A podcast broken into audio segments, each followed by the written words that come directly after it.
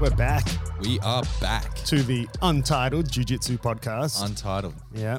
Um, episode. This is like a running joke now. yeah, yeah. Episode two. Uh, last episode, we talked a little bit about, you know, the effects of COVID on the jiu-jitsu scene, uh, particularly in in Australia due to in and out of lockdown constantly. Talked about jiu-jitsu competition and whatnot. Um, today, we are talking about what? Bit of a bit of a spicy one today. We are talking about trash talking in jiu-jitsu, where jiu-jitsu culture is heading. A bit of uh, American BJJ or Never heard- American JJ. Never, rather. never heard of it. Yeah, exactly. Exactly. Never heard of American Jiu Jitsu. And uh, yeah, at the end, we're going to talk a little bit about culture, touching on the new versus the old and, and yeah, where the whole Jiu Jitsu scene is heading. Nice. I like it. Um, trash talkers. Trash bro. I hate them.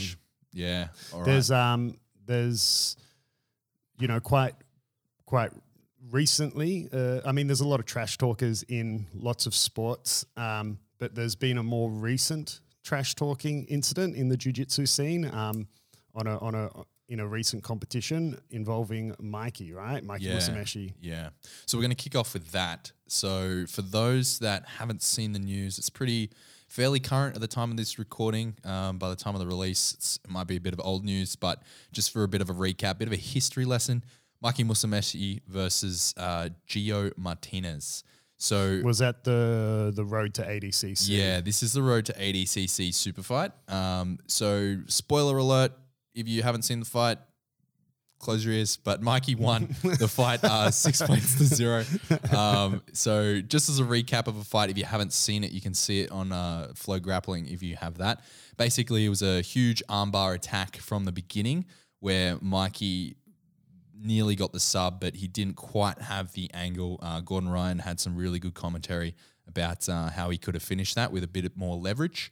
So Mikey was relent- relentlessly searching for leg attacks. He ended up finishing off the fight after points had been um, opened up. If you're not familiar with the ADCC rule set, after the first 10 minutes, points are then awarded uh, for a 20 minute fight. This is so 20 minutes of the first 10 minutes, no points, uh, only submissions, and then the last 10 minutes, points uh, opened up. Mikey uh, was able to get some pretty dominant back control, holding a uh, back triangle for the, the probably the last six minutes of the fight. And uh, but what we're more interested in is talking about Mikey's blow up after the match. He's self confessed. he lost it Yeah, he went a little bit bananas. So I'm going to play a short clip of uh, Mikey talking in the. This is immediately post fight in the immediate post fight interview. This is Mikey Musumeci. I'm here with the winner, Mikey Is you vlogging? Is he- Musumeci. Your glass is steaming up because you're working so hard out on the mat. Man, that was 20 minutes of action. Your debut under ADCC rules, and you were relentless in the search for the submission. That was an incredible performance, but let's hear it from you. How do you feel after such a match? Man, you know, like uh, we're both black belts in jiu-jitsu. I've been such a fan of Geo, watching him nogi for so many years. I'm so disappointed in the behavior he had with me on the mat. What a low-class person, you know, like horrible. These values you learn as a black belt, you know, like what is that? Before the fight, he made fun of me for speaking Portuguese. Like I learned Portuguese from doing jiu-jitsu my whole life, and he makes fun of me that I'm like being Brazilian, like showing respect to another culture. You know, like I can't believe this guy is a black belt. You know, Strong words, Mikey. I don't care what skill you have in jiu-jitsu. If you carry yourself like that, you shouldn't be a black belt in jiu-jitsu. Okay, so could you share with us? some of- Oh, so you basically you get the idea. He continues on the barrage for another two to three minutes. He does uh, talk about you know, how he's respected Gio for a long time and has always looked up to him, particularly in no gi. Um, but then keeps circling back around to the trash talk before and after the fight. If you want to check that out, that's straight off Flow Grappling's Instagram. But ads, what's your thoughts on that, mate? I mean, like, I I didn't hear exactly. I mean, I've seen the the post fight interview as well as another interview with Mikey. We'll have a listen to in a second. Um, that he when he has a chance to talk after he's cooled off. I believe it's like a few days after Yeah. the the fight. I personally have zero tolerance for trash talking. I absolutely hate it. You know, um, I think it's it's so unnecessary. I understand why people do it. You know, um, some people do it because they're just pricks, right? I don't think that's Geo's case. You know, um, people who are pricks are people like I don't know Chael Sonnen and Conor Conor McGregor, and you know, um, in the jiu-jitsu scene, Erberth Santos would be the one of the absolute. I'm not No. familiar with him. Erberth Santos is. You would never want to fight him, right? The dude is a monster. I don't even want to fight you. Yeah. and I'm crap. um, so Erberth Santos is, oh man, I'm, uh, yeah, he's a world champion, black belt world champion, I believe. Um, but he's incredibly tough. He's a big heavyweight, but he is notorious for a couple of things. One, he's really well known for giving up during fights. Like you'll see him fight. Uh, there was one where he fought um, Meregali, uh, Nicholas Meregali, and I don't know, man. It's like he just if he fails a sweep attempt or a pass attempt or something, you know, like something just rubs him the wrong way in the middle of a fight, he, he'll just give up. There's a, there's a fight of him and Meregali, and through it, Meregali's talking to him, being like, "Dude, what are you doing?" Like he's he just gives up. You know, uh, has lost to a lot of complete no name people, right? Because he just gives up halfway through the fight. So he's known for that, essentially being like a sore loser baby. Um, he's also known for really inappropriate trash talking. Um, probably when it first came about was back when when Bernardo Faria was still competing, and um, at the world's Bernardo unfortunately lost to Erberth, but um, yeah, in the in the middle of the fight, Erberth was trash talking Bernardo. Like you know, Erberth managed to pass and mount Bernardo, and then was talking shit to him while he was mounted on Bernardo in the middle of the fight. You know, it's it's so ridiculous, so unnecessary. But what the thing that Erberth is probably most famous for is it was an event similar to like you know fight to win or, or who's number one or whatever, and uh, I can't believe you haven't seen this footage. Is in the in the middle of the in the middle of the bout, he starts he complains that he hurt his leg or something, and then starts arguing with the coach or the brother or something of his opponent in the What? crowd No, I've not seen this at all. Dude, he just gets up with his sore leg and he runs and like Superman dives off the stage and to like fight this person in the crowd, bowls over a, uh, some random chick in the process, and then this goes on. Then he gets up and runs across the stage to fight someone else, and Wow. man, Like child. dude, behavior that, in in my opinion, like, um, you know, it's not like you can strip someone of their black belt, but like, man, someone like that shouldn't be allowed to compete, you know, and I understand why people who behave like that or people who trash talk, you know, you can understand the marketing media Yeah, there's reason levels to it. behind Hey, there's levels. I mean, because there's people. Um, who was another one back? Uh, so Josh Koscheck, if you remember, Josh Koscheck was a um, a, a really dominant uh, welterweight. I think he was in the UFC. This was back like at the time when GSP was around. Um, I think Koscheck might have fought for the belt twice, maybe. But um, anyway, like GSP was, you know, un- unstoppable. But Josh Koscheck was was incredibly tough and good, but re- known for being a trash talker and everything. But then um, again, mentioning Bernardo, Bernardo went and trained with Josh and and said he was a lovely guy. I was talking to Bernardo about it, um, and Bernardo said, "Man, that Josh Koscheck is a super lovely guy. Really, you know." Really pleasant, good to train with, good to talk to. Yeah. But when it comes to self promoting your fights, it's all about trash talking because people either love you or hate you. You have to have some sort of emotion to really market something. You need to elicit emotion. If you're like a grey man, then I mean, I've heard stories from from the UFC, people getting dropped from the UFC because they're not quote unquote marketable. They're not entertaining. Yeah. So they need to like reinvent themselves. They need to be almost like a Conor McGregor or um, like a, a Poirier, like a Dustin Poirier. Like either you're the the angel, like like um, Dustin is with his with his charity and everything like that, or you're the devil, like Yeah. Conor McGregor, and you I mean- elicit that emotion. Yeah, I mean, I get it, especially from, you know, you. I get it from the fighter's point of view because they they want to become someone who is bookable. Yeah, they want to be And I- known. yeah, and I get it from the organization's point of view because they're in the entertainment industry. Yeah, But man, like, I don't know, like morally, just I'm doesn't like, sit right with you. Hey, yeah, I'm like, man, just have some humility, eh? Yeah. Like, you don't need to be a prick to do it. I mean, To be honest, like I'm just gonna weigh in on this a little bit. I'm okay with a bit of trash talk pre-fight, but it's during the fight shenanigans. Like the the that to me is bordering. It, it goes from doing a marketing ploy or or an advertisement stunt sort of thing to unprofessionalism. A hundred percent. Yeah, I mean, I would.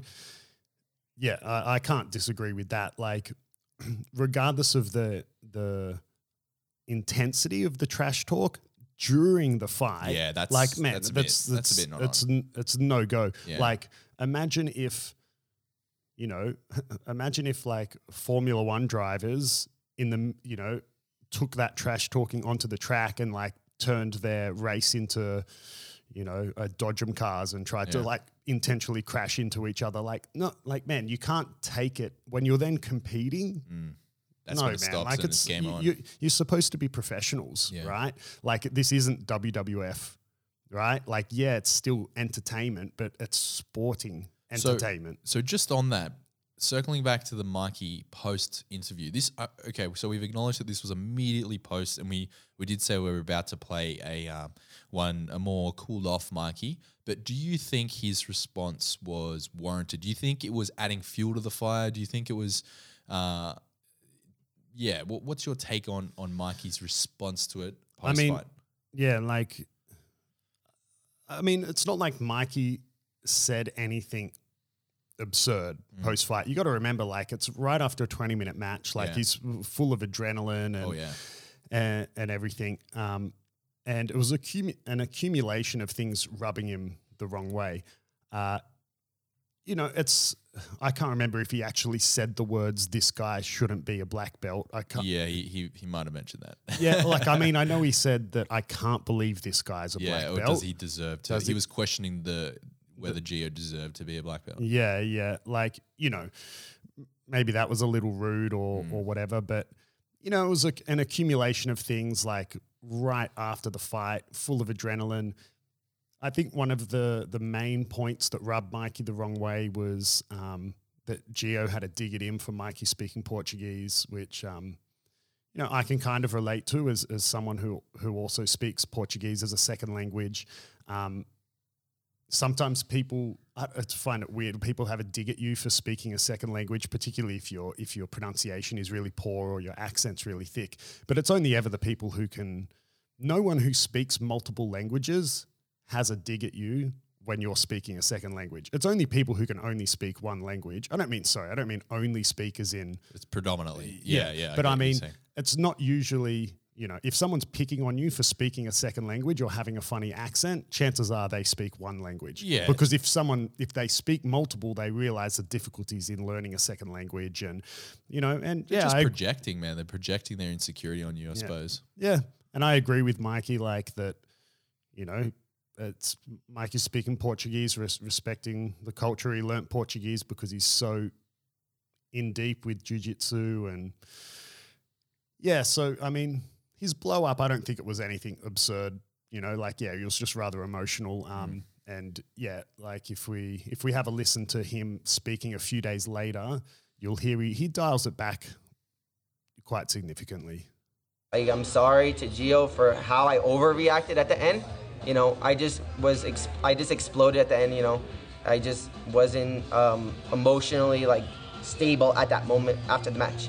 But uh, what happened during the match and before the match, Geo kept making stabs at me. You know, and it was cool. You know, I I, I understand why he was doing it, but I eventually got to me during the match when he, in the beginning when we did mercy grips he bent my finger and uh, my fingers all like messed up from that match. Um, so that w- pissed me off because that was like really dirty of him you know? He didn't shake my hand in the beginning cool. I laughed. Then when he did the mercy thing uh, he kind of really messed up my finger and then uh, during the match he just kept taunting me you know and before the match he was like saying crap to me like you never fought a real nogi opponent Um, he brought up something about Caio to me. Um, I don't know, like. I, I, Yeah, so we'll just leave it there. If you want to see the full video on that, it goes for another minute or so. It's on the flow grappling. Yeah, he uh, does, and Mikey Mikey does go on to to say specifically, you know, that oh, does Geo deserve a black belt? Of course, he deserves a black belt. Yeah, his yeah. jiu-jitsu is amazing. I respect his jiu-jitsu. Yeah, that's a good point. I, I did skip that that that portion. Trying to throw Mikey under the bus, bro. Mate, My- straight under the bus. It's, yeah, your favorite, your favorite boy, your golden, your golden boy, oh. Mikey. I really do like Mikey. I mean, I've never met him personally, but um, yeah, he seems incredibly lovely. I mean, you can see he's, um, you know, he, he says exactly that. He was super emotional, and you know, he apologizes to Geo, but I don't think that necessarily excuses Geo's behavior. You know, I'm, I'm, you know, Mikey doesn't go into details about what Geo said regarding Caio. Like Caio is is Mikey's coach. I mean, doesn't train at, at Caio's gym anymore, but you know, Caio Terra is is Mikey's coach. Um, you know, saying stuff. Oh, you've never fought a, a real nogi opponent. Like that's such a stupid thing to say. Like, because Mikey could stand there and say, "Yeah, I know. That's why I'm here. I'm about to." you know, I, you know, like I mean, dominates. yeah, yeah. I mean, it's known. Mikey's has until recently been known as predominantly a gi fighter, and you know, it's this last sort of six months or whatever that Mikey's stepped onto the no gi stage. Like, uh, uh, uh, like it's just kind of like making fun of a fat person for going to the gym. Like, Doesn't make any it sense. doesn't make any sense, bro. And like, it just boggles my mind that kind of trash talking. You know, Gordon Ryan's another one that to play devil's advocate, I did I did do a quick uh, read of some comments um, on the Flow Grappling Instagram on these posts. Yep. We had a couple of um, I'm not going to name drop, but there was a online trolls. Yeah, yeah, well, uh, from some predominant UFC fighters who are also um, known in the jiu-jitsu community, basically having a dig back at Mikey. Um, not for anything specific, Well, now I want to know some names, bro. Drop yeah, some drop, names. drop some names, drop some name bombs. um, but basically, the the consensus, well, not consensus, but these comments were alluding toward the fact that you know to Mikey, directing this toward Mikey, saying, "Hey, this is the fight game. Like this is you know, grow up. This is this is what happens in the fight game. Trash talk is part of it. You know, stop. Effectively telling him stop being a, a, a baby. Uh, what, what your yeah, I did. I did read a comment that um that I actually did laugh at. Someone wrote uh, something along the lines of, "Oh, Mikey's." Mikey sounds like someone who grew up in the age of receiving participation awards or, or, or something like that. Um, Spicy. yeah. I mean, no, I think I disagree with that. Eh, like, just saying saying that, or this is the fight game, trash talking's part of it. Like, just because you you can't then just normalize something that's inappropriate and just say, oh, it's part of the business. Like, man, it's so unprofessional and unnecessary. It almost it almost you know what it makes me think of? It makes me think of, you know, um, I, I wasn't around it in this era, but like I don't know, the 80s or the 90s in offices where you know women were only secretaries, and you know saying that oh trash talk it's part of the fight business. To me, it sounds no different to. You know, when you see in movies that are dated back then, how men slap women secretaries on the ass and stuff like that and call her sweet cheeks and all this sort of thing. And back then, like, it was the norm and acceptable. Are you likening trash talk to sexism here, Adam? Maybe, yeah. Like, I mean, I get yes, but no. Like, I guess what I'm saying is like it. Uh, just because you say that it's part of the business doesn't mean it should be part of the business. Yeah, it's know? like yeah, normalization of of deviance, right? Like Yeah, like, uh, and okay, yeah, there's a lot of emotions and adrenaline when you're talking about fighting and combat sports. Man, like if you're a professional athlete, right? There, there needs to be like, why does there need to be personal attacks? yeah, I mean, I and I guess it's, you know, and I guess that's you could go down a rabbit hole of different types of trash talk. Like, okay, it's one thing to to question someone's jujitsu skills, right? When it terms in terms of trash talk, like say, you know, oh man, like Mikey's guard this and that and blah blah blah blah blah. I'm gonna I'm gonna smash him and take his back. Like, I mean, I don't necessarily see that as trash talking. I see that as more as marketing, Yeah, marketing the fight. well, even I don't even know if I see it as that. Like, yeah, I guess you could argue it is, but I more see it as that's someone just saying, you know, being confident in themselves. Yeah. Like, you know, it's like when a UFC fighter's like, man, you know, so and so has has no hands, glass chin. I'm going to knock him out in the first. Like, I don't see that as trash talk. That's just someone being confident in their ability and you know saying what they think is going to happen in the fight. There's nothing wrong with that. But I guess if you're in in Mikey and Geo's case, having a go at you know someone speaking Portuguese or a, a famous UFC trash talking was Chael Sonnen and Anderson Silva. Oh, yeah, I Uh, remember yeah, that one. And Chael talking about that he was gonna, um, you know, walk into Anderson's house and like you know slap his wife on the butt or something like that. Chael's a bit of a flog, though. Let's be real. yeah, yeah. I mean, that is completely inappropriate Yeah. trash talk, right? Like, um, so if you put them both in in the trash talk category, definitely one is more acceptable than the other, and one I would argue is not even trash talk. Yeah, yeah, no, I have to agree to that. Now, talking, we, we cannot do a jiu-jitsu related podcast on trash talk without mentioning the king of trash talk, Gordon Ryan. You have some strong opinions about King Ryan. Let's uh, let's mean- hear him. I mean, look, who who am I to to have a leg to stand on? You know, commenting on on on Gordon Ryan. Yeah, first things first. Like jujitsu wise, you can't argue with the dude. Like he's he's followed through with essentially everything Oh yeah, that he said, and he's been. You know, don't get me wrong. Gordon Ryan cops a lot of flack as well. It's not like he only just dishes out. oh he you know, cops so much. He's he the cops biggest target in the industry, really. like um you know and despite not I don't want to say despite his best efforts like but no matter what he did you know people still dumped crap on him. Like people said um you know they would say oh but you've never won a IBJJF competition. And then he goes wins the Nogi Worlds. Oh but you've never won ADCC then he goes with that oh but you've never done this. Then he would go and win that. Like no matter what people are hating on him right? So jiu-jitsu wise you you know you can't floor the guy his jiu-jitsu is incredible and yeah maybe one of the best of all time I sense a butt. A butt is coming. but yeah, in terms of his online persona, again, like it's just as a whole, I just find it unnecessary. Like I find it so unnecessary that I don't even I don't even stay current with it. you don't engage. Uh, I don't I don't Well, to shed some light, I don't here. follow him on on Instagram or any social media because it's like I would prefer to stay ignorant to it because it's just a whole bunch of negativity that I personally don't need in my life. I don't find it entertaining. You know, I find it unnecessary. I find it rude. I, I just find it such a waste of time to be embracing this online troll persona. So Gordon actually spoke about this exact thing when he recently appeared for the first time on the Joe Rogan Experience. Uh, I know that Who's you- Joe Rogan? Exactly. I know. uh, I'm just- sounding like this. Context. Look, just let me just say this before we go Here we go. before we go any further. Just by coincidence, the topic we're talking about today is I have a lot of negative opinions on this. I'm not just like a super negative person. I can be quite negative. I've got some good friends that will just probably own it, man. Don't justify yourself. Own it. well, I've got some good friends that will probably have as guests on the podcast um, at, at some stage who will who will vouch that I can be quite quite negative. I, I'm a very happy, lovely person. You know, I'm I can be incredibly positive, but just when we're talking about trash talking, Joe Rogan. I, I don't. I don't have a lot of good things to say. Well, I personally am a big fan of Joe Rogan, so I'll I'll I'll, count, I'll counterweight I'll counterweight this negativity that everyone's feeling.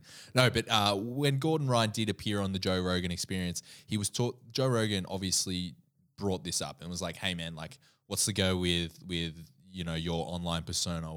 Like, why?"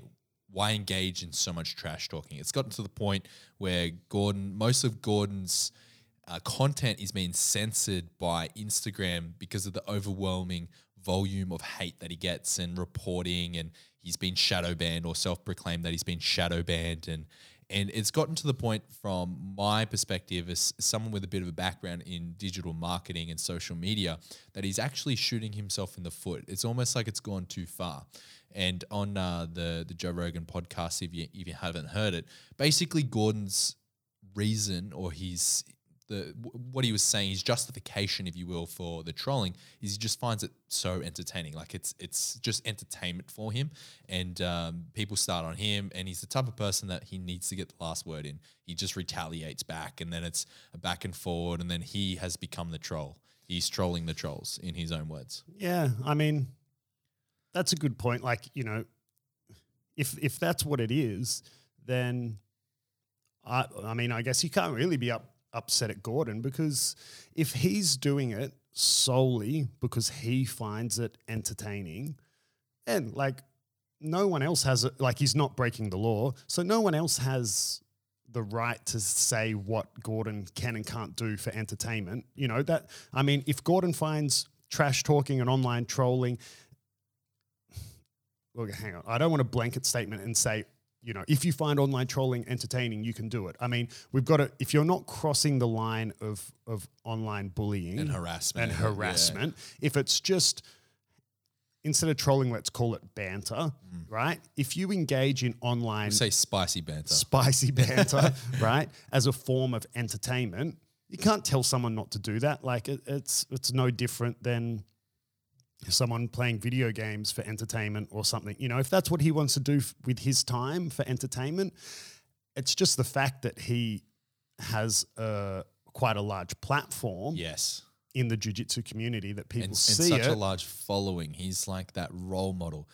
Coming from someone Yeah, that's I mean, new I- to the sport, like being brand new to the sport, um, I don't know too many names. Like I've obviously done a lot of research since first starting, but the first like say two three months of jiu-jitsu, the names that I knew were Gordon Ryan, Craig Jones, Lachlan Giles because of the Australian scene, and that's pretty much it. Like Yeah. or Gary Tonon and that sort of group. The- so, so you pretty much know the, Danaher the Death Squad. Danaher Yeah, Death exactly. I know the yeah. Danaher Death Squad Yeah. because their marketing is is so brilliant, and It's they not. are It's the, not their marketing. Uh, It's. I mean, oh, Kieran, why are you just bringing up all these all these points that I got? Who is it? Look, this is probably a different episode, but it's it's not Danaher's marketing at all. It's Flow Grappling's Hmm. marketing, and like, man.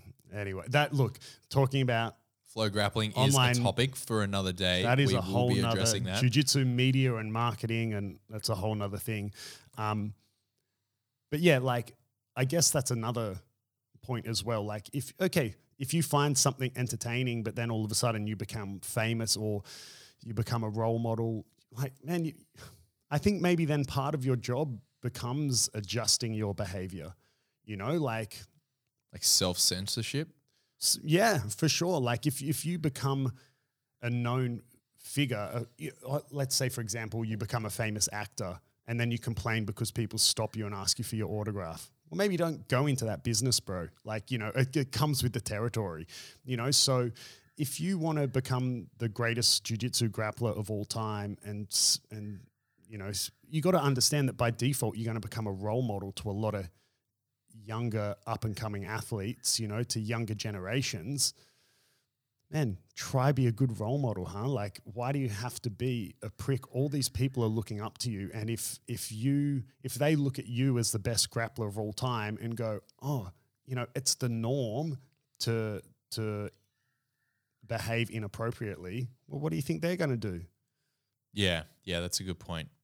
So leading leading from a little bit away from Gordon Ryan, but sort of in the same wheelhouse, we did have on the agenda today to talk about AJJ, and I mentioned it in the intro and sort of butchered it a little bit, but American Jiu Jitsu. Yes. What or WTF is American Jiu Jitsu? So, um, from my look, like I'm not the most versed in jujitsu history, but um, the in a in a nutshell, jujitsu started in Japan, Japanese jiu-jitsu, right? Was brought over to Brazil after there was a huge amount of Japanese that um, that migrated to Brazil after World War II, I believe, or it might have been after World War One. I. I, can't remember, right?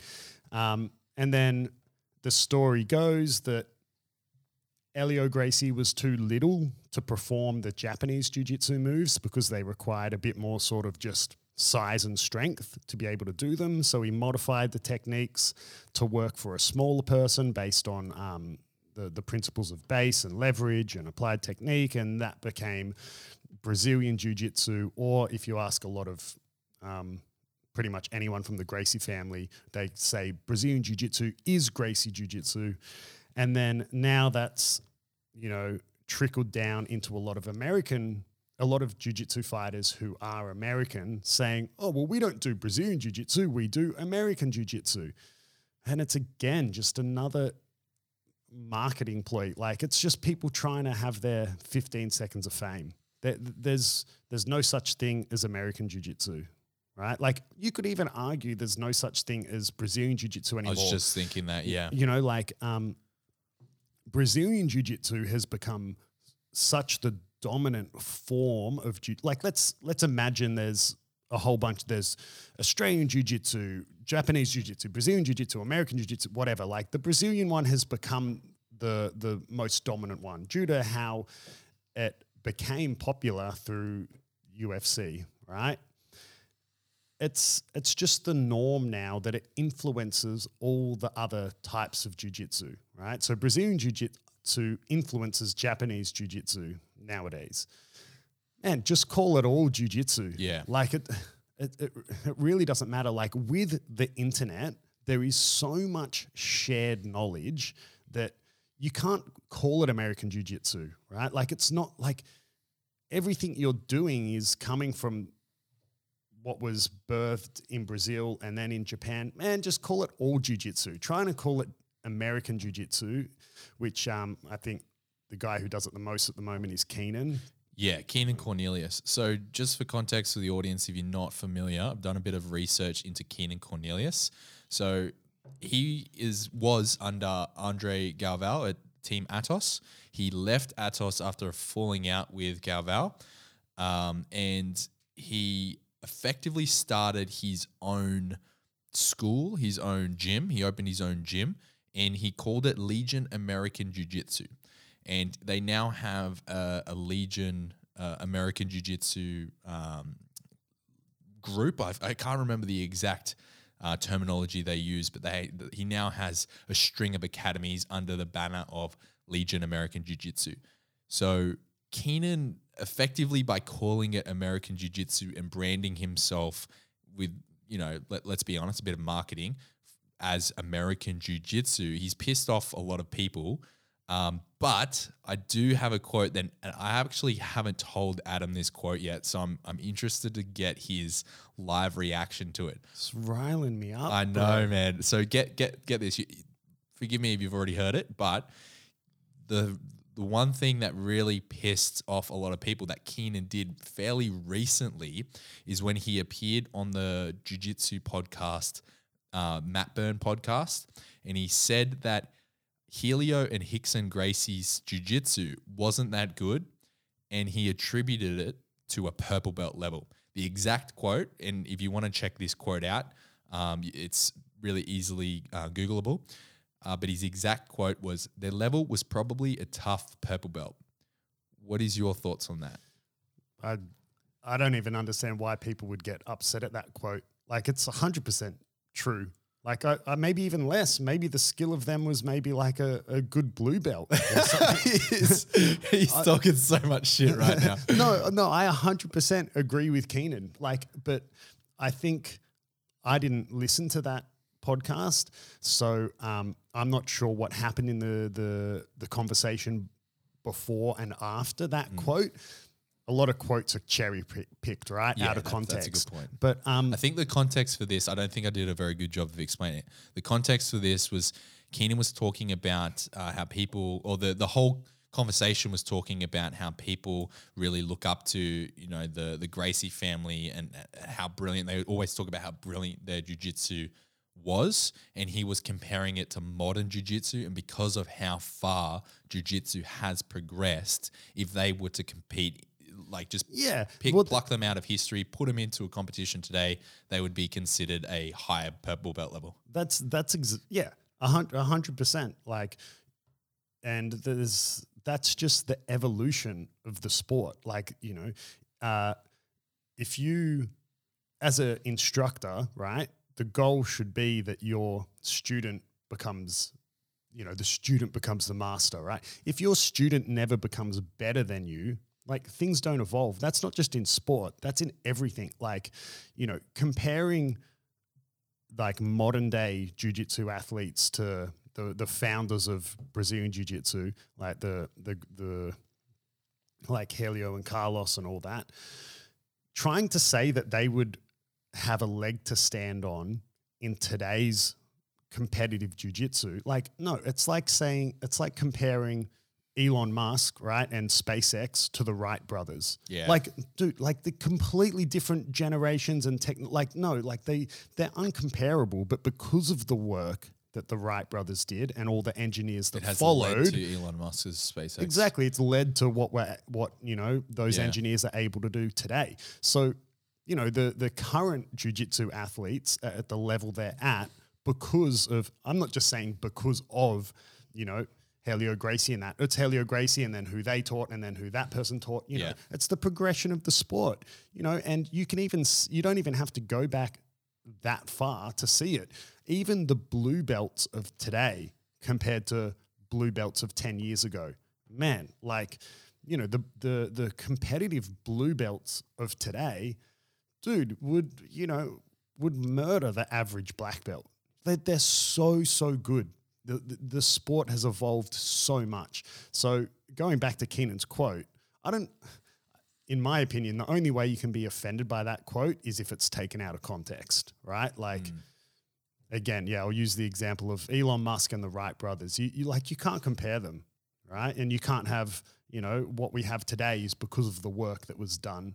You know, another example, like you could talk about Bruce Lee, right? Why did Bruce Lee cop so much flack? Bruce Lee copped so much flack back in his day because of the the, the creation of, of Jeet Kune Do, which was his martial art, where he he took what he thought were the best parts of um, of other different martial arts and put them together. In other words, like Bruce Lee is kind of credited as the the founding father of MMA, right? But he copped so much flack for it in his day because different martial arts were considered they were like sacred. They were like religion. Secret. Yeah, they were secret. You weren't allowed to teach someone, um, you know, uh, gung fu, not kung fu, gung fu, which is what Bruce Lee first trained, right? You're not allowed to teach someone gung, a foreigner gung fu, right? Like it, it's sacred, right? It's a, yeah, a secret. Let alone cherry pick the best bits from different martial arts and put it together. And that's what Bruce Lee did, right? Would he? Would you know? Prime Bruce Lee stand a da- you know stand a chance in the UFC today? Against like Dustin Poirier or someone or No Usman. chance. Yeah. No chance. Yeah. But I'm not saying that means Bruce Lee isn't a credible, legitimate fighter, you know, but it was a different generation, right? Different time. You can't compare the two. But because of the work that he did and then the work that um, Bruce Lee's students did and then the students of his students and so on and so on and so on, that's how we progress, right? So I'm um, 100% on board with Keenan's quote there, as long as it's in context. Yeah, yeah, absolutely. I think that makes sense. And honestly, I'm a little bit, I'm not, I'm not surprised now that you've broken it down.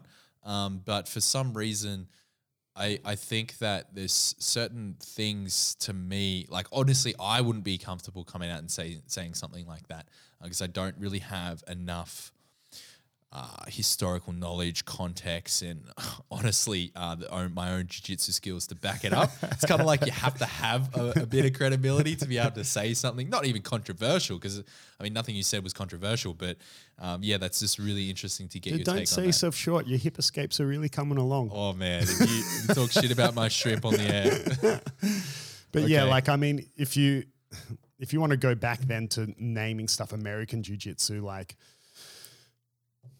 I mean, let's ask Keenan. Keenan was uh, him alongside the Miyao brothers during their purple belt and brown belt um, days. They were the best purple and brown belts. They were amazing to watch. They they were the names, right? all winning world championships, weight absolute so let's uh, ask Keenan. Let's get let's call Keenan now. Get him on Uh, the blower. ask him, hey Keenan, how many American Jiu Jitsu world titles do you have? Zero. Yeah. Right? Like, I mean, dude, just get over yourself. The name of the sport's Brazilian Jiu Jitsu, right? Like, you know, you got the IBJJF, the International Brazilian Jiu Jitsu Federation. I mean, a topic for a different day. They're slightly becoming less relevant with the the growth of nogi and Yeah, who's yeah. number one and all that. But then that's also another conversation for FloGrappling media, like because it's all connected. But anyway, right? Like Follow the money. follow the money. I mean, man, you, your students, you compete in IBJJF competitions. Like, I mean, if if you want to take that firm of a stance and call it American Jiu Jitsu, then you shouldn't be allowed to compete in Brazilian Jiu Jitsu competitions because it's a different sport. Or is it not a different sport? Yeah. Like, I don't know, Keenan, are you doing the same sport or a different sport? yeah. Same sport, well, same name, bro. Like, I like I like what you said at the start. How it's it's jujitsu. Like it's Jiu Jitsu, man. Brazilians don't call it in Brazil. Correct me if I'm wrong here, but my understanding is in Brazil they don't call it jiu-jitsu Brazil. Like they don't call it Brazilian jiu-jitsu, right? They call it jiu-jitsu. Yeah, I mean, yeah, like you just, I mean, yes and no. Like everyone knows like that it's called like BJJ or Brazilian Jiu Jitsu, but yeah, you would just call it Jiu Jitsu. Like I think a lot of people, like people just call it Jits. People call it Jewy, right? Yeah. People call it Jiu, Yeah. right? Like you know, um, you would just say like the yeah the Jew part in Portuguese uh, in in Brazil.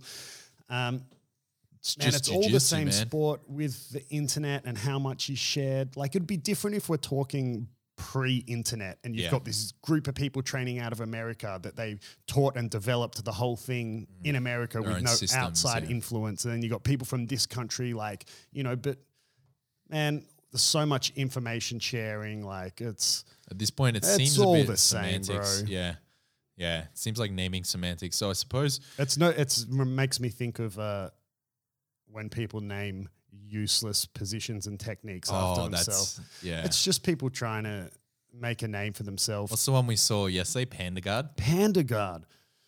Oh my god, I don't. I can't What is remember. the- Can you teach me panda guard? Next- no, because it doesn't exist, bro. like I don't even know what it is. Like, okay, there's new positions and techniques that get invented and get names, deserving names, right? Like uh, some of the more recent ones would Carico be. Plata. Well, yeah, that's that's not even that recent, right? The Tarikoplata or the the the, the Baratoplata, they're like Omoplata variations, but that like there's a big difference in how the the submission is finished, right? Like it deserves its own name. Yeah. Um, but you know, you've got more recently, let's say like Z guard and K guard, right? More A worm guard, even that's fairly. Worm guard is yeah, like Z and K are, are, are newer than than Worm Worm, Guard, guard. But yeah, let's take Worm guard, right? That that Keenan developed. They're different enough that they deserve their own name, right? But you got yeah, this one I saw yesterday on Instagram, Panda. It was like what was it, knee bar or toe hold from Panda Guard. It was Yeah. like.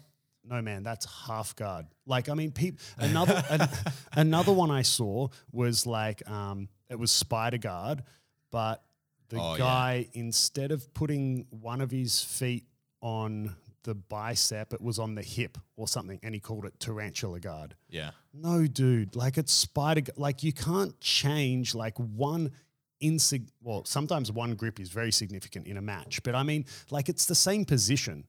You know, like uh, Bernardo Faria, famous for deep half guard. It's vastly different to regular half guard. Z guard is very different to regular half guard. You know, but sometimes you know people they'll be in close guard and then they go, okay, this is close guard. Now I make a grip on their sleeve and this is Adam Child's guard.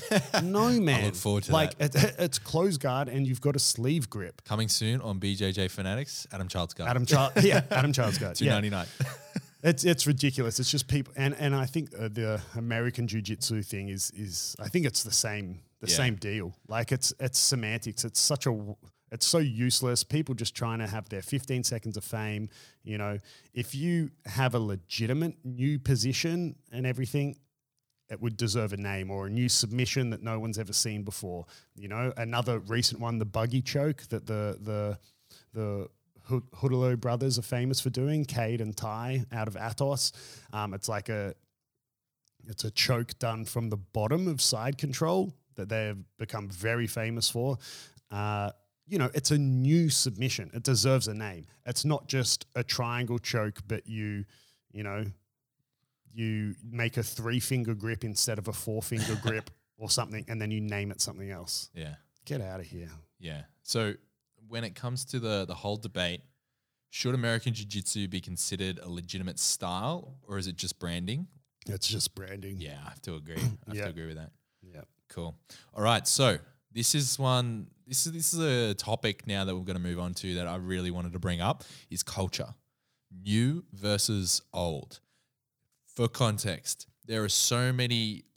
This probably goes without saying, but I'm going to say it anyway. There's so many like unspoken rules and and um, you know traditions. Like a simple one would be bowing on and off the mats, Right, yeah. And like if you go to a, a Gracie Barra or, or I, I can't really speak for any other Gracie because I've only experienced uh, Gracie Barra. But if you go to any sort of Gracie gym, you know you have to bow to a certain certain direction to get on and off the mats. There's certain rules like um, you cannot ask a higher belt to roll. If you're a lower belt, so me as a white belt going up to someone like a blue belt or uh, or even yourself and asking to roll is considered a big no no. Yeah, I've got a few complaints about you doing that. Yeah, uh, he's talking shit. Um, so I, a lot of these like nuanced rules, regulations, like things that you learn over time after you embarrass yourself or whatever, some of them don't actually apply in a lot of modern gyms. And I only learnt about some of them from my YouTube comments. Yeah. So I posted a video about um, choosing training partners, and in that video, I highlighted that you know once a, a session I try to um, roll with a higher belt to you know progress that way, and then I was shut down by a select few people in the comments saying like that's that's a big no no, and I'm being disrespectful, and they're personally not allowed to do that. And it went so far as, which I really want to get your opinion on at some gyms, I think these were in the States, um, but some gyms, white belts are not allowed to roll with colored belts. Only white belts roll with white belts, and then all the colored belts can, can roll in their exclusive club from blue belt up. What's your opinion, firstly, on on new versus old culture, and uh, what's your opinion on the the whole white belt rolling thing? I want to start with the, the culture piece first. Yeah, so a lot of those these rules, if you want to call them that, they're these unspoken rules, and they're definitely more more old school. You don't see them as much in, in in modern gyms, and I think they come from a time when jujitsu was very sink or swim. Back back in the day, I was say back in the day. It's not like you know I, I've been training for for forty years or anything. Own but- it, old man. yeah, yeah.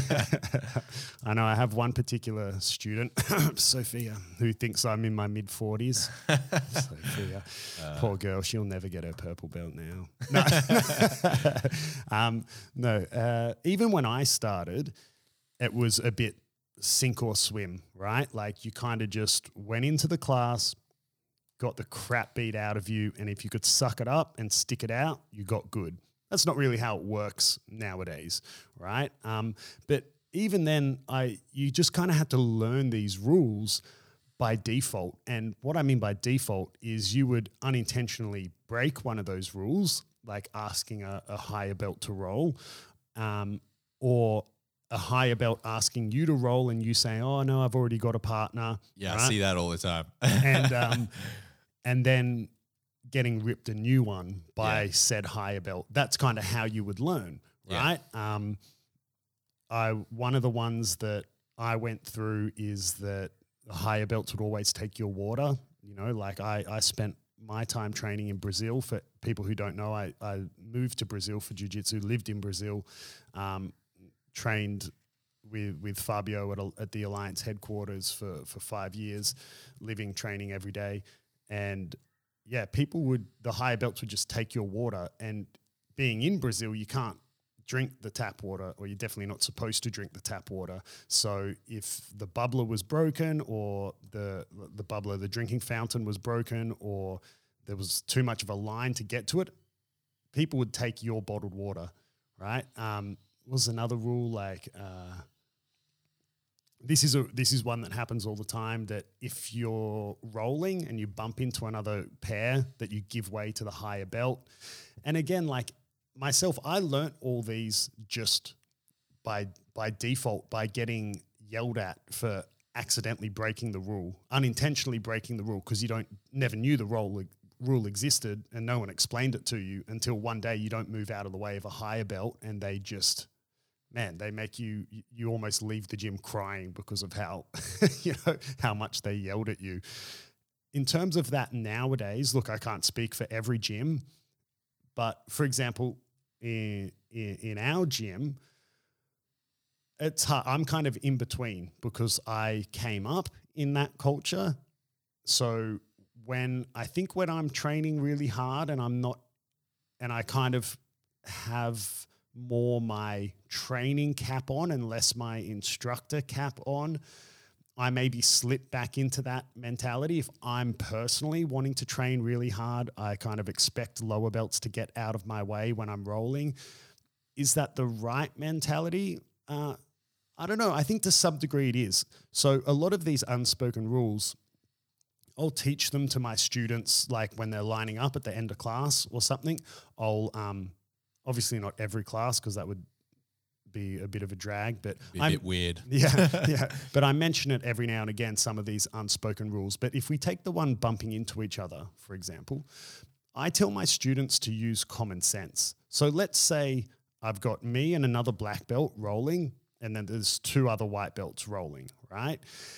If we bump into each other, and me and my partner, the other black belt, are in a very, I don't know, like a static position, like whatever, close guard or something. And we look over and the two white belts are in the middle of an armbar attempt. For me, common sense is that me and the other black belt are going to move. These guys are in a position that, like, it's a bit harder to replicate. They're right in the make or break of, of their role, whereas we're in a more of a static position. I, for me, that's common sense. I'm going to move out of their way if we're both in static positions, right, then I'm kind of going to again use common sense and go, well, have I moved eight meters away from where me and my partner started our roll? And we've pushed this white belt pair up into a corner against the wall. Hey, maybe we should go back to where we started, right? So I use common sense and I say that to my students as well. But I guess if in doubt, kind of move out of the way of the higher belt and you know i think it's it's good knowledge to have because what if i say to my students what if you go visit another gym Yeah, exactly. these are some rules that you want to know Yeah. right like you know so another one i say right this is different to etiquette but I, uh, the same sort of concept of look it's better you have this knowledge right so when i tell students what you're allowed to do and not allowed to do in terms of um, like the rules of the sport of jiu-jitsu i say to them look these are the standard rules as in the ibjjf rules some gyms don't follow them like because they're they're more into like nogi adcc rules with heel hooks and leg reaps and all this stuff or they're an mma gym i go look if in doubt it's better to just assume they follow the IBJJF rules. You don't want to be the dude who walks in and heel hooks a white belt, right? And then they yell at you and kick you out of the gym. Like, you know, better to assume that the gym follows, you know, this particular set of rules unless you're told otherwise. So it's the same for etiquette stuff as well. I say, like, look, I tell my students in our gym, I don't care if you ask a higher belt to roll. Ask them, you know, they might say no, but but I ask- do it all the time. yeah, Kieran does it all the time. But ask a higher belt to roll, you know. But be aware if you go visit another gym, it's going to depend on the gym. Like some gyms are going to be with that super old school mentality. You know, you can't ask this, you can't, you know, you can't drink water before the black belts drink water. You can't. Oh, you that's know, a new one. I didn't know that do one. all yeah um you know so but the for me i just use common sense. Like i think it's man just whoever it's easier for to move move you know? Or sometimes like you know you see two guys man and they're going super hard. It might be two white belts but man they're having a war like a friendly war like teammate war. I don't mean as in actually fighting but like you have you know, if you've trained for long enough, everyone will know they have someone in the gym who is like their on any given day, any given role, you know, either of them can win. Goes back and forth. Yeah, yeah, like that's like me and Joey hard. yeah. Jo- Joey is a brown belt about like very senior brown belt. So yeah, but Kieran is Oh, uh, yeah. oh, puts it to him. I tell you what. but yeah, like you might see two white belts going super hard. Man, I'm going to move out of the way for them. They're having a really good role, right? And it's maybe more important than the role I'm having with whatever other belt at that particular time. But yeah, So- I'm, I mean, I guess uh, it's a bit of a shit answer from me. I'm kind of on the fence. No, it makes sense, but like coming coming from like old school, I'm presuming that Alliance headquarters in Brazil was old school, right? Like you said. Yeah, like it was Old school when, when I started there, so old school that there was only myself and one other guy, um, like foreigners who lived there and trained. His name is Ali. He's also a black belt from Fabio, owns his own gym in Bahrain now um, called Elements Jiu Jitsu. It's a, a- an alliance affiliate. Um, Ali and I, we were both blue belts when we moved there, were the only two foreigners who lived and trained there full time. There were foreigners who who would come and go, but we were the only two who trained there full time. And in the beginning, it was a bit Bruce Lee esque. They wouldn't want to.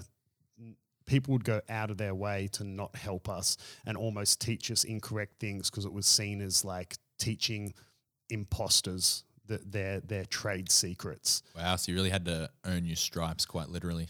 man, it wasn't pretty much until brown belt by the time that like I mean, look, of course I made some friends throughout it, but when would I say that the gym as a whole accepted me? Man, probably not even until brown belt, you know, Wow. like um, you know, I had my few good friends and training partners, but a lot of people were just like, uh, it's the imposter foreigner guy.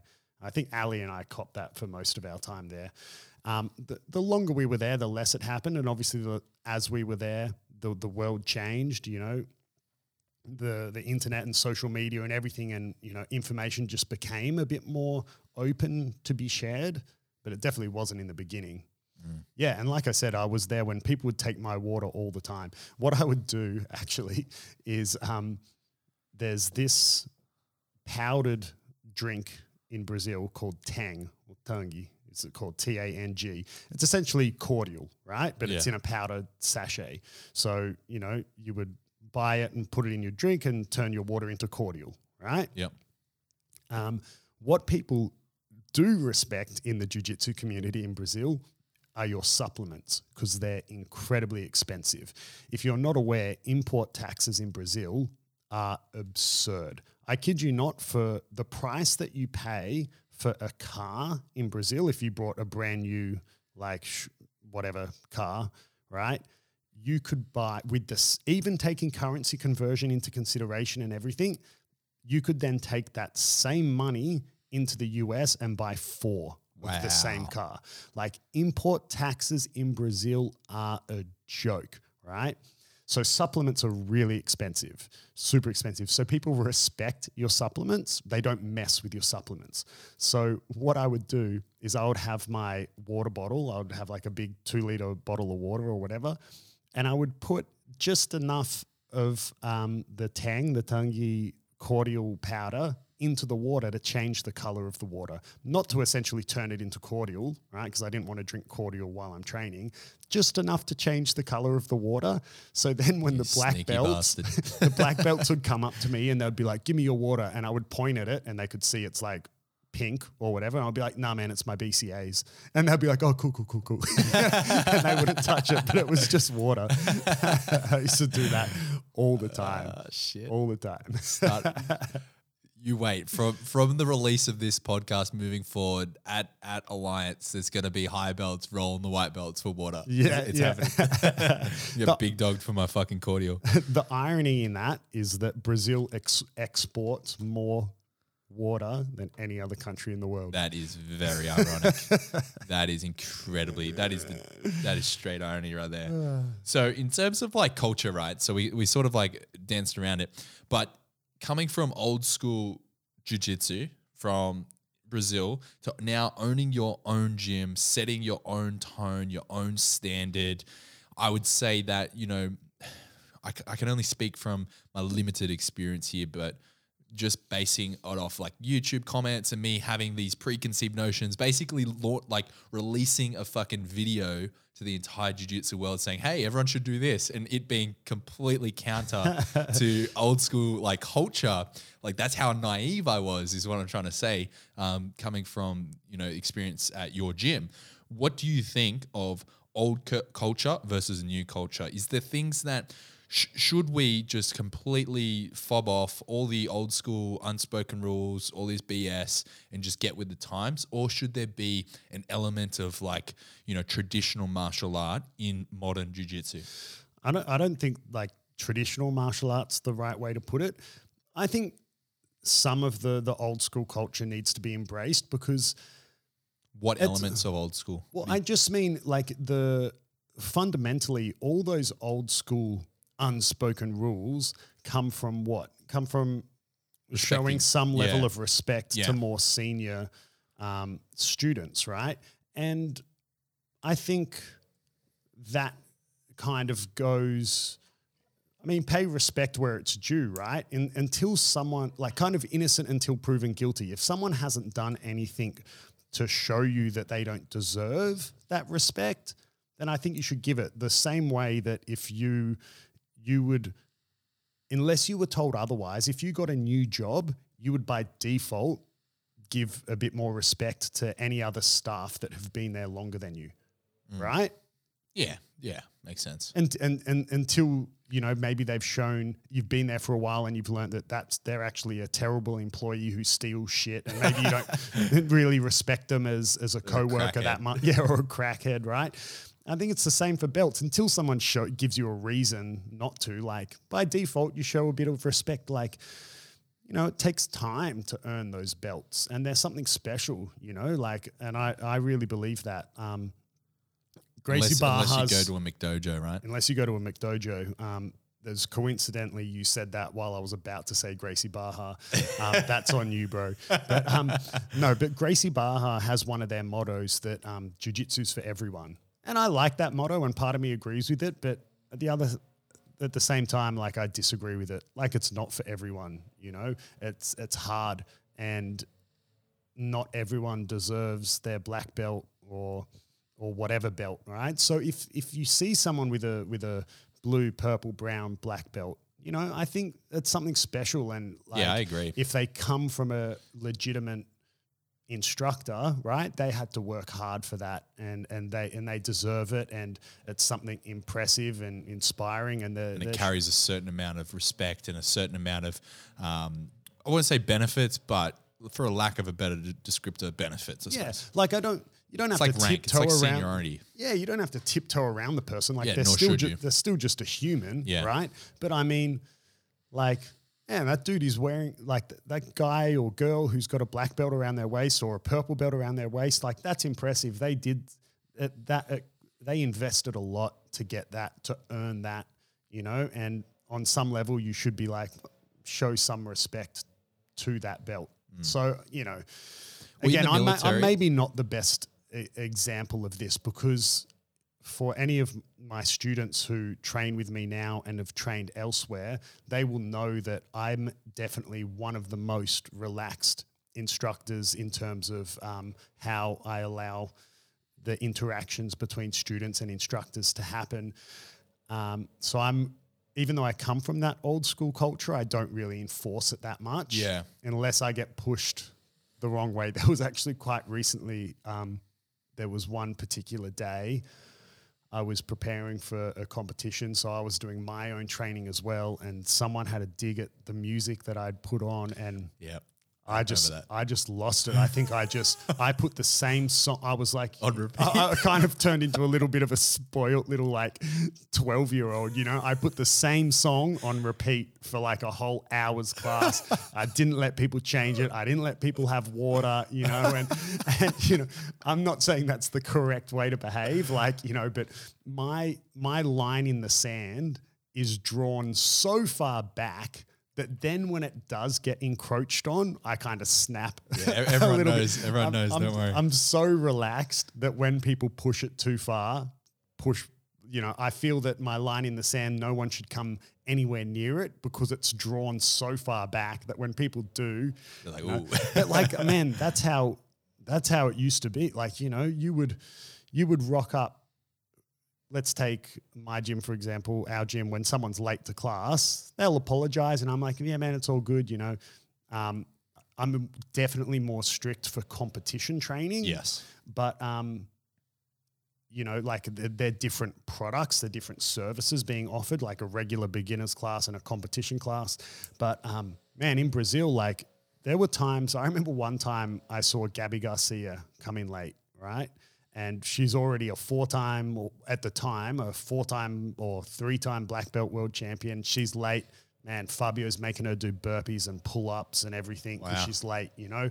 There was another time, another, like, Did you ever roll with Gabby? I used to roll with her like almost every day. Oh, there you go. yeah, shit. I, I mean, I've um, couldn't talk more about my history in Yeah, Brazil we, we one day. definitely but- need to do that. We need to do yeah, that. Gabby and I are tight now. We did not used to be. Wow. There's a bit of history of beef there.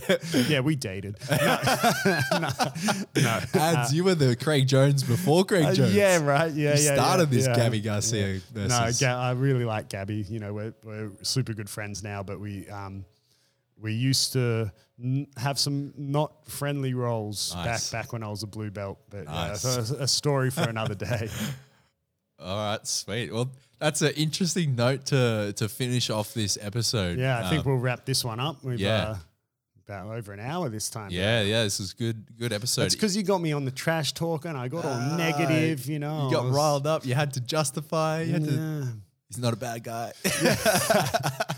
Well, I think and um, next episode we're talking about what?